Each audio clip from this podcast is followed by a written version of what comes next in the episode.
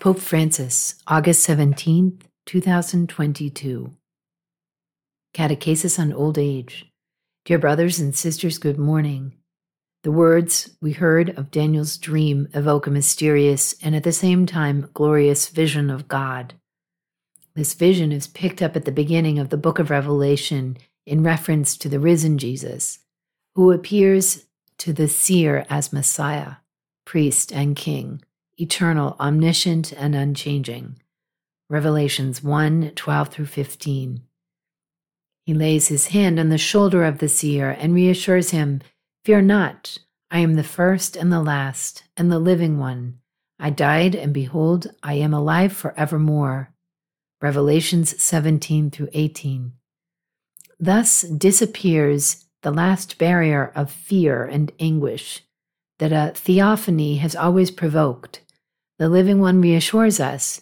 He gives us security. He too died, but now occupies the place destined for him, the first and the last place.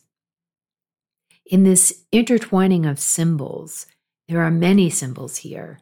There is an aspect that perhaps might help us better understand the connection of this theophany, this apparition of God, with the cycle of life, historical time, the lordship of God over the created world.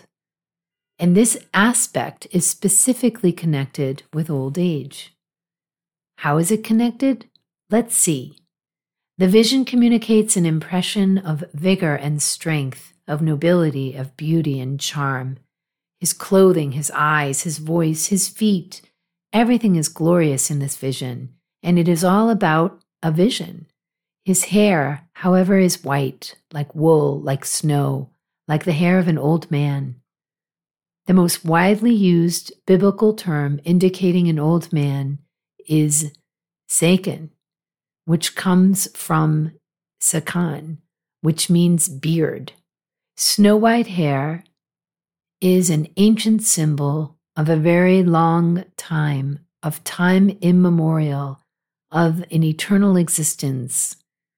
We do not need to demythologize everything for children. The image of a God who is watching over everything with snow white hair is not a silly symbol. It's a biblical image. It's a noble image, even a tender image. The figure in Revelation that stands amidst the golden lampstands overlaps that of the ancient days in Daniel's prophecy. He is as old as all of humanity but even older. He is as ancient and new as the eternity of God. For the eternity of God is like this, ancient and new, because God surprises us with his newness. He always comes to meet us every day in a special way for us in that moment. He's always renewing himself. God is eternal. He's from all time. We can say that there is like an old age with God that's not true but he is eternal. He renews himself. In the Eastern churches, the Feast of the Meeting with the Lord, celebrated on February 2nd, is one of the 12 great feasts of the liturgical year. This feast places emphasis on the meeting of Jesus with the old man Simeon in the temple. It places emphasis on the meeting between humanity, represented by the watchman Simeon and Anna, with the little Lord Christ, the eternal Son of God made man. An extremely beautiful icon of this scene can be admired here in Rome among the mosaics in Santa Maria in Trastevere. In the Byzantine liturgy, the bishop prays with Simeon. He is the child born of the Virgin. He is the Word and God of God, the One who for our sake was incarnate and saved man. And it continues The door of heaven is open today. The eternal word of the Father, having assumed a temporal nature without giving up his divinity, is presented by his will in the temple under the law by the Virgin Mary. And the watchman takes him in his arms. These words express the profession of faith from the first four ecumenical councils, which are sacred for all the churches. But Simeon's action is also the most beautiful icon for the special vocation of old age. Looking at Simeon, we behold the most beautiful icon of old age, to present the children who come into the world as an uninterrupted gift to God, knowing that one of them is the Son generated within God's own intimacy before all ages. Old age, on its way to a world in which the love that God has infused into creation will finally radiate without obstacles, must accomplish this gesture performed by Simeon and Anna before taking its leave. Old age must bear witness. For me, this is the core, the most central aspect of old age. Old age must bear witness to children that they are a blessing. This witness consists in their initiation, beautiful and difficult, into the mystery of our destination in life that no one can annihilate, not even death. To bring the witness of faith before a child is to sow that life. To bear the witness of humanity to and of faith is the vocation of the elderly. To give children the reality that they have lived as a witness, to bear witness. We old people are called to do this, to bear witness, so that they might bring it forward. The witness of the elderly is credible to children. Young children and adults are not capable of bearing witness in such an authentic, tender, poignant way as elderly people can. It is irresistible when an old person blesses life as it comes their way, laying aside any resentment for life as it goes away. There's no bitterness because time is passing by and he or she is about to move on. No. There is that joy of good wine, of wine that has aged well with the years.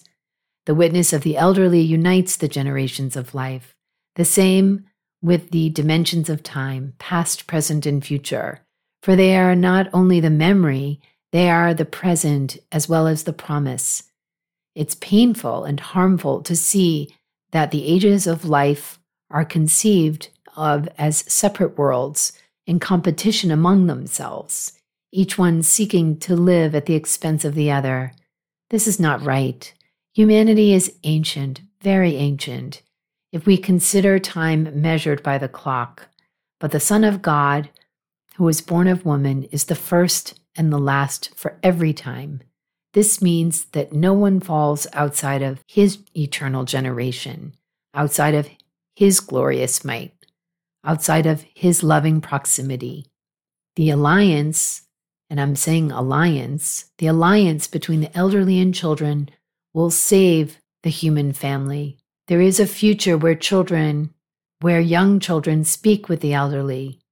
If this dialogue does not take place between the elderly and the young, the future cannot be clearly seen.